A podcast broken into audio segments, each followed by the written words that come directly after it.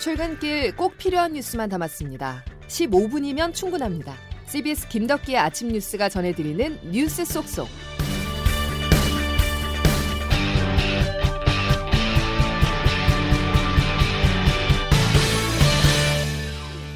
여러분 안녕하십니까? 9월 7일 김덕기 아침 뉴스입니다. 오늘은 코로나19 신규 확진자부터 살펴보겠습니다. 어제보다 더 많은 1,500명 안팎을 기록할 것으로 예상합니다. 전체적인 흐름은 정체 국면이 맞지만 지역별, 특히 수도권만 떼어놓고 보면 확산세가 다시 거세질 조짐을 나타내고 있는데요. 방역당국은 추석 연휴 기간 대규모 인구 이동을 타고 유행이 전국화할 가능성을 우려하고 있습니다. 첫 소식 홍영선 기자입니다. 코로나19 신규 확진자가 4자릿수를 기록한 지 오늘로 62일째. 계속해서 고강도 방역 조처가 이루어지고 있지만 뚜렷한 억제 효과는 나오지 않고 있습니다. 오히려 최근 들어 수도권 상황이 다시 악화하는 흐름입니다. 수도권의 하루 평균 확진자는 1,700명대에서 1,100명대로 떨어졌지만 최근 서서히 또 늘어나는 추세입니다. 확진자 한 명이 몇 명을 감염시켰는지를 나타내는 감염 재생산 지수도 1.02로 빨간불이 켜졌습니다. 이런 상황에서 대규모 인구 이동이 예상되는 추석 연휴가 자칫 추가 확산의 고리가 될 수도 있다는 우려가 나옵니다. 김기남 코로나19 접종 기획 반장입니다. 휴가철로 다소 감소하던 수도권 내 이동량이 휴가 복귀 후에 다시 증가한 것에 기인한 것으로 보이고 수도권 유행이 지속될 경우 추석 연휴 이동 등으로 인해 비수도권으로 재확산이 우려됩니다. 오늘 0시 기준으로 발표될 신규 확진자 수는 다소 늘어나 1,500명에 달할 것으로 보입니다. CBS 뉴스 홍영선입니다. 방역 고폐를 늦출 수 없는 상황이지만 단계적 일상 회복인 with 코로나 논의에 불이 붙었습니다. 백신 접종자에 대한 인센티브가 확대된 데 이어서 문재인 대통령이 직접 새로운 방역 체계 전환을 언급했는데요. 하지만 방역 당국이 제동을 걸면서 일시에 방역 조치가 대폭 완화되는 일은 없을 것이라고 강조했습니다. 이은지 기자의 보도입니다. 어제 문재인 대통령은 수석 보좌관 회의에서 with 코로나로의 전환이 멀지 않았다고 밝혔습니다. 백신 접종률이 높아지는 만큼 코로나 상황이 진정되어 나가면 방역과 일상을 조화시킬 수 있는 새로운 방역 체계로의 점진적인 전환을 모색할 수 있을 것입니다. with 코로나는 지금처럼 확진자 발생을 억제하기보다 위중증 및 치명률 관리에 집중하는 새로운 방역 체계를 뜻합니다. 체제 전환의 근거는 빠르게 상승 중인 접종률입니다. 백신 1차 접종자는 그제 3천만 명을 넘겨 60%에 가까운 비율을 기록하고 있습니다. 이 같은 속도를 고려하면 정부가 목표하고 있는 추석 전 70% 1차 접종이 무리 없이 달성될 것으로 전망됩니다. 이런 상황에서 문 대통령은 거리두기 장기화로 피해가 커지고 있는 자영업자 등을 거론하며 백신 접종률이 오르는 대로 영업 정상화에 최선을 다하겠다는 의지를 강조한 겁니다. 다만 방역 당국은 아직 방역 완화를 논하기엔 시기상조라며 with 코로나란 용어에도 신중한 입장을 나타냈습니다. 일단 9월 한 달간은 두 달째 이어지고 있는 4차 대유행을 안정시키는 게 급선무라는 겁니다. CBS 뉴스 이은지입니다. 우리보다 먼저 코로나와 공존을 택한 유럽 상황을 보겠습니다. 영국과 덴마크가 가장 대표적이죠. 이들 국가는 60에서 70% 이상의 높은 백신 완료율을 바탕으로 with 코로나의 길을 택할 수 있었습니다. 국제부 장성주 기자입니다. 영국은 지난 7월 마스크 착용과 사회적 거리두기 등 방역 규제를 모두 해제했습니다. 스포츠 경기장의 관중 입장도 100% 허용해 손흥민 선수가 뛰고 있는 프리미어 리그는 응원 열기로 가득합니다. 지난 일주일 평균 하루 확진자가 3만 8천 명에 달해 델타 변이 유행 때에 근접했지만 치명률은 0.15%로 낮습니다. 전체 인구의 63.6%가 백신 접종을 완료했기 때문입니다. 덴마크도 입국자 격리 조치를 제외한 모든 방역 규제를 없애기로 결정했습니다. 최근 일주일 신규 확진자가 10만 명당 84명으로 우리나라보다 3배 이상 많지만 치명률은 0.1%로 우리나라의 9분의 1 수준입니다. 덴마크 역시 백신 접종 완료율은 73%로 유럽 최상위권입니다. 백신 접종을 완료한 사람이 전체 인구의 76.4%에 달해 치명률이 0.1%를 밑도는 싱가포르, 백신 접종률이 높아질수록 단계적으로 방역 규제를 해제하며 with 코로나를 대비하고 있습니다. CBS 뉴스 장성주입니다. 일주일 뒤인 오는 14일부터 독감, 인플루엔자 백신 무료 접종도 시작됩니다. 영유아와 어린이, 임신부, 어르신 등 1,460만 명이 접종 대상인데요. 방역당국은 코로나 백신 접종을 앞두고 있거나 이미 받은 사람이라도 어느 때고 독감 백신을 맞으면 된다고 안내했습니다. 질병청 김기남 접종기획 반장입니다. 접종 기준상으로는 코로나19 백신과 인플루엔자 백신 간의 접종 간격에는 제한이 없기 때문에 같은 날 접종을 하는 것도 가능합니다. 다만 이제 동시에 접종할 경우에는 각각 다른 팔에 접종하도록 공고를 하고 있습니다. 다음 소식입니다.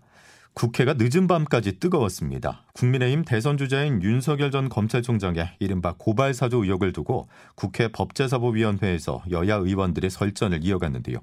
사건의 실체는 아직 규명되지 않았지만 의혹이 꼬리에 꼬리를 물고 있어서 여야의 공방은 당분간 이어질 것으로 보입니다. 보도에 이준규 기자입니다. 이른바 윤석열 검찰 고발 사주 의혹 진상 규명을 위해 열린 국회 법사위 긴급 현안 질의는 늦은 밤 시간까지 진행됐습니다. 국민의힘 의원들은 추측만 난무한 수준 낮은 보도에 여권이 부헌해동하고 있다며 현안 질의 자체가 말이 안 된다고 비난해 나섰습니다. 보도에 인용된 판결문의 양식이 오락가락한 점, 여당 출신인 박범계 법무장관이 사실이 아닌 가정을 전제로 답변에 나선 점 등도 비판의 대상이 됐습니다. 국민의힘 유상범 의원입니다. 그 여기는 위반하였다, 위반하였다, 훼손하였다 이렇게 하다가 고발 이유는 갑자기 경호로 바뀌어요. 말았습니다라든지. 반면 민주당 의원들은 보도의 대상인 김웅 의원이 내용 일부를 인정했고 고발장도 깔끔하게 정리됐다며 특히 검사의 개입 가능성을 언급했습니다. 민주당 김용민 의원입니다. 고발장을 보면은 이 사용하고 있는 용어나 구성이나 이런 것들이 최소한 법조인 적어도 검사가 쓴 문건으로 보입니다. 박범계 법무장관은 국민적 관심 사안이자 검찰의 명예가 걸린 사건인 만큼 법무부와 대검찰청의 합동 감찰, 나아가 수사체제로의 전환까지 고려하겠다고 밝혔습니다. 아, 수사체제로의 전환도 고려를 긴급 현안 질의는 끝났지만 여야 법사위원들은 추가 자료를 요구하는 등 진상규명을 계속할 뜻을 밝혀 여야 간 진실 공방은 한동안 지속될 전망입니다. CBS 뉴스 이준규입니다. 윤석열 전 검찰총장의 여권 인사 고발 사주 의혹을 최초 보도한 매체가 어제 고발장 전문을 공개했습니다. 윤 전 총장 측은 고발장의 내용을 볼 때 검사가 작성한 것으로 보기에는 무리가 있다고 반박했는데요. 법조팀 윤준호 기자가 고발장을 직접 점검해 봤습니다. 인터넷 매체 뉴스버스는 청부 고발 의혹을 보도한 지 나흘 만인 어제 고발장 전문을 공개했습니다. 지난해 4월 3일 손준성 대검 수사정보정책관이 김웅 당시 미래통합당 의원 후보에게 전달했다고 지목된 고발장입니다. 20장짜리 고발장에서 고발인은 비어있고 피고발인으로는 황희석, 최강욱, 유시민 등 법여권 인사와 뉴스타파, MBC 기자와 PD 등 13명이 적혔습니다. 고발장의 범죄 사실 기재 부분에는 이른바 검언유착 의혹과 윤 전 총장 부인의 주가 조작 의혹이 모두 특정 세력의 공작에 따른 허위 조작이라는 주장이 담겼습니다. 검언유착 의혹 제보자와 이들 법여권 인사들이 특정 후보자의 당선을 목적으로 허위 사실을 보도하게끔 만들었다는 취지입니다.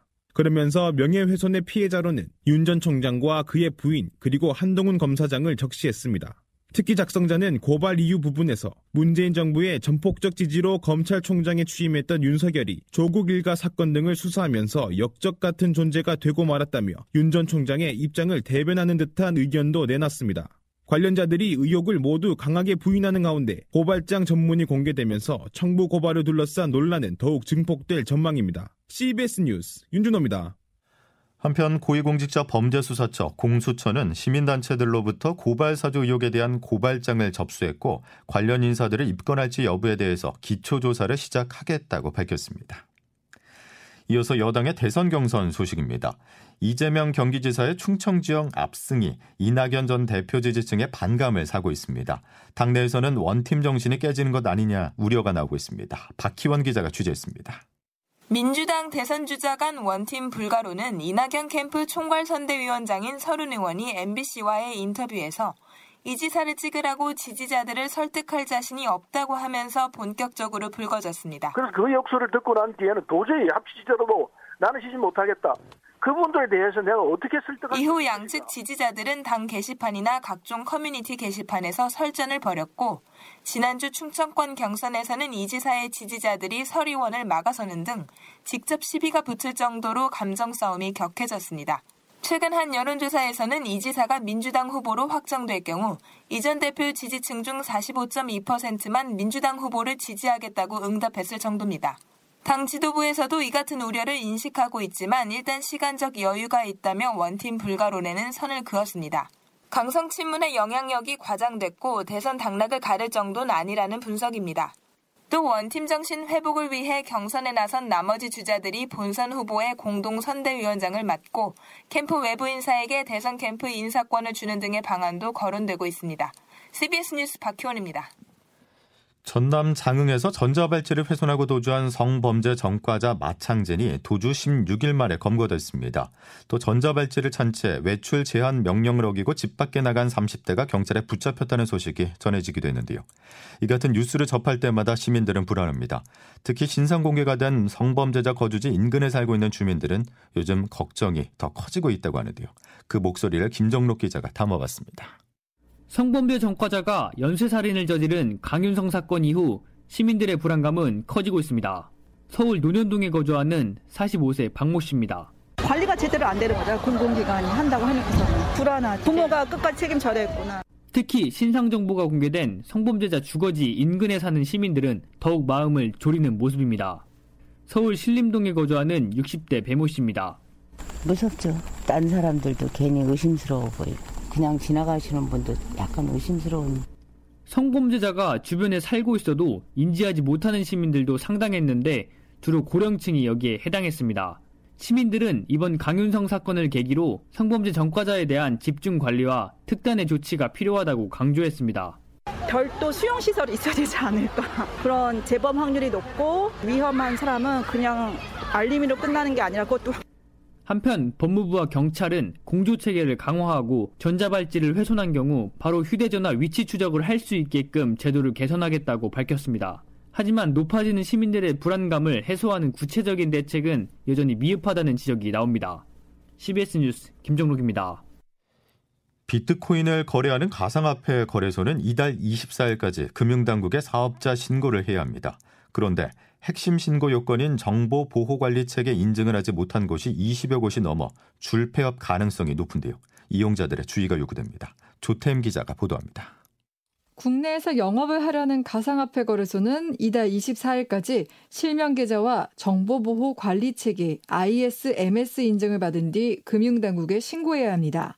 금융위원회가 파악한 가상화폐 거래소는 63개에 이르는데 이 가운데 현재 업계 1위인 업비트만이 금융위원회에 신고를 마쳤습니다. 다른 대형 거래소인 빗썸, 코인원, 코빗 등은 아직 은행 실명 계좌를 얻지 못했는데 이달 내 발급받아 금융위 신고가 가능하다는 전망이 우세합니다. 이들 4개 거래소 외에 나머지 거래소가 문제입니다. 아예 ISMS 인증을 받지 못한 거래소는 42개에 달하는데 이들 업체는 폐업 가능성이 매우 높습니다. 이 때문에 금융당국은 가상화폐 거래소를 이용하는 투자자들은 폐업 공지 등을 주기적으로 확인하고 미리 예치금과 가상화폐를 인출해야 한다고 주의를 당부했습니다. 영업 중단에 처하는 사업자에 대해서는 늦어도 오는 17일까지는 이용자에게 영업 종료를 공지하도록 했습니다. 금융당국은 또 소비자 보호를 위해 영업 종료 뒤에도 한 달 이상 시간을 두고 기존 자산을 고객에게 돌려주도록 했습니다. CBS 뉴스 조태임입니다. 토론토의 류현진 선수가 9월 첫 경기에서 호투하며 시즌 13승을 달성했습니다. 류현진은 우리 시각으로 오늘 새벽 미국 뉴욕 양키 스타디움에서 열린 메이저리그 뉴욕 양키스와 원정 경기에 선발 등판해 6이닝 동안 6탈3진 무실점을 기록하며 팀의 8대0 승리를 이끌었습니다. 파울로 벤트 감독이 이끄는 우리나라 축구 대표팀이 오늘 저녁 8시 수원 월드컵 경기장에서 레바논을 상대로 2022 카타르 월드컵 아시아 지역 최종 예선 A조 2차전을 치릅니다. 한국은 지난 2일 이라크전에서 0대 0으로 비겨 반드시 승점 3점이 필요한 상황입니다. 김덕기 아침 뉴스 여러분 함께하고 계십니다. 이제 기상청 연결해서 자세한 오늘 날씨 알아보죠. 이수경 기상 리포터. 네, 기상청입니다. 예, 출근길에 비가 내리고 있습니다. 네, 그렇습니다. 절기상 백로인 오늘도 전국적으로 비가 이어지고 있는데요.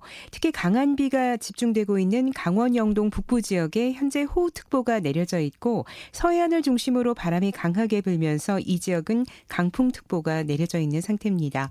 대부분 지역에서 천둥 번개와 바람을 동반해 오늘 계속해서 비가 더 내리겠는데요. 지역에 따라 소강 상태를 보이는 곳도 있겠습니다. 특히 강원 영동 지방은 앞으로도 많은 양의 비가 더 예상돼 피해 없도록 대비를 하셔야겠습니다. 이어지겠는데요. 대부분 지역은 내일 아침이나 낮까지 비가 이어지겠습니다. 오늘 내릴 비 양을 보면 강원도 북부 지역에 30에서 최고 120mm, 수도권을 비롯한 그 밖의 지역은 10에서 60mm 정도의 강우량이 예상됩니다. 비가 오면서 오늘 종일 서늘한 날씨가 이어지겠는데요. 서울의 낮 기온 24도 등 전국이 21도에서 28도의 분포가 되겠고 바람이 강하게 불면서 시설물 관리에 주의가 필요하겠습니다. 날씨였습니다. 스마트폰 사용이 보편화됐지만 어르신들 입장에서는요, 여전히 인터넷은 낯설고 어려운 게 사실입니다. 갑자기 이런 말씀을 드리는 이유는 정부, 카드사 등을 사칭한 스미싱 범죄가 다시 고개를 들고 있어서인데요. 바쁜 자식들 귀찮게 하지 않기 위해서 직접 국민지원금을 신청하려다 스미싱 사기에 걸려드는 어르신들이 많습니다. 바쁘시더라도 자녀들의 작은 관심이 필요한 때입니다. 화요일 김덕희 아침 뉴스는 여기까지입니다. 고맙습니다.